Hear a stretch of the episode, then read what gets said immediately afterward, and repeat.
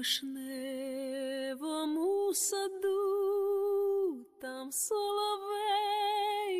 щебетав, додому я просилася, а він мене все не пускав. Привіт! Мене звати Наталі Пиріг, і ти слухаєш подкаст Розповім тобі історію. Першому сезоні я розповідала про зимові свята та традиції їх святкування в Києві. Другий сезон я вирішила присвятити найкращому почутті у світі коханню. І сьогодні я розповім тобі про те, як відбувалися вечорниці та досвідки, що це за гра така притула та чому від неї іноді народжувалися діти.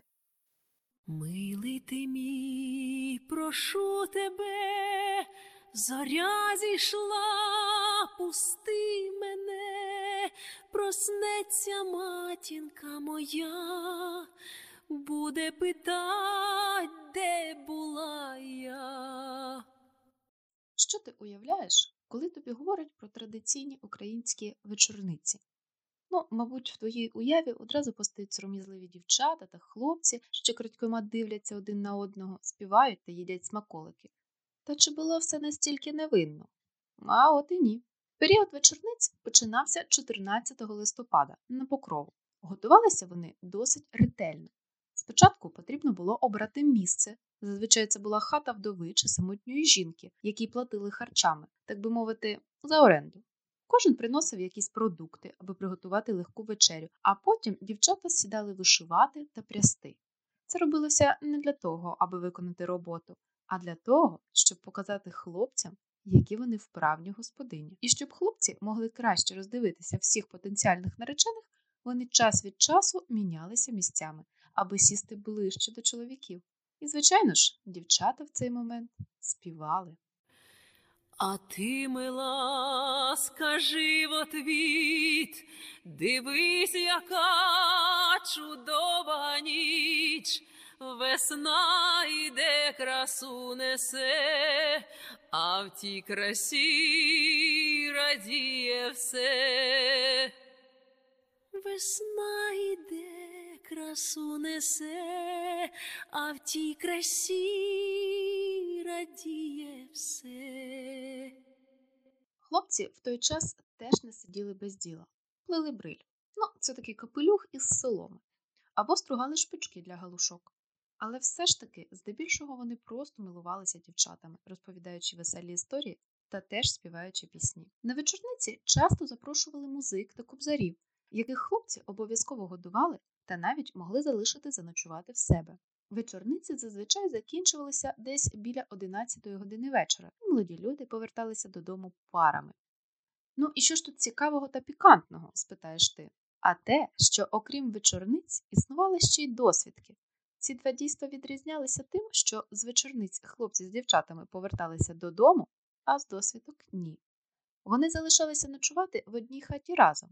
А щоб раптом гормони не взяли гору, в хаті була присутня старша жінка, господиня.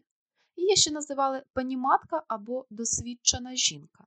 І, хоч повноцінного полового акту зазвичай не відбувалося, все ж таки наші предки мали цікаві розваги. Наприклад, гра притула. Ця забава носить еротичний характер, і головним завданням було не завагітніти. Аби тобі було зрозуміліше, що це таке, я зачитаю уривок із книги Марка Грушевського Дитина у звичаях і віруваннях українського народу. Ця гра така поробоча та дівоча. Він вилазить на неї і стулюють тоді вони животи з животами, і дужче б, що робили та й те й друге. Бояться слави і бояться, щоб не пробить, цебто, щоб та перегородка, пліва дівственна, не знищена і через те і згублена честь дівоча, бо в цьому вся сила чести дівочої. Більш нічого і не роблять, а тільки граються. Усе він здержується, щоб не пробить таки, а тільки трошки так собі вмочить у неї і плоть, як сходить з його, не впускать у неї. Ну, думаю, що тепер тобі стало більш зрозуміло, що ж це за гра така притули. Як розповідають етнографи, то хлопець через свого друга з'ясовував у дівчини, чи готова вона заночувати з ним. І якщо дівчина погоджувалась, то відповідала мокро, а якщо ні, то сухо. Як тільки свічки згасали, пари вкладалися на соломі і починали притули. Зазвичай ця гра ні до чого не зобов'язувала, і на ранок пари могли розпадатися. А в якості компенсації хлопець міг купити дівчині хустку. Та й то не завжди. Доню моя, у чому річ, де ти гуляла цілу ніч, чому розплетена коса, а на очах бринить сльоза. Подібні розваги мали декілька сценаріїв подальшого розвитку: одруження або народження позашлюбної дитини і ганьба на все село. Зрозуміло, що одруження це найкращий сценарій розвитку подій, але і він міг бути не лише за власним бажанням молодих.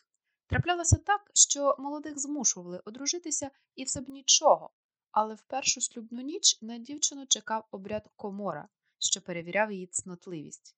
Про нього детальніше я розповім іншим разом, ну, звичайно, якщо тобі буде цікаво. Та траплялося часто і так, що дівчина дізнавалася про те, що в неї була близькість виключно тоді, коли вже з'являвся живіт.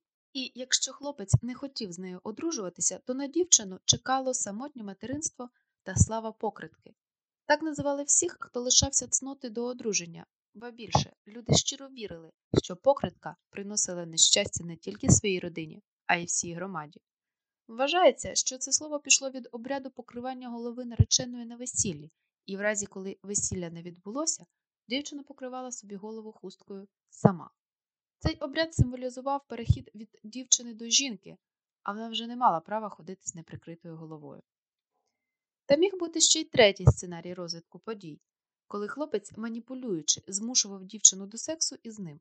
Він міг погрожувати тим, що розповість всій громаді, а отже, зганьбить дівчину на все село. На жаль, боячись неймовірного осуду та пресингу оточуючих, молоді дівчата ставали жертвами нечесних чоловіків, які не тільки самі користувалися, але й могли підкладати їх під інших. Відомі випадки, коли на вечорниці та досвідки приходили хлопці з інших сел. Варто було лише поставити Мугарич старшому хлопцю.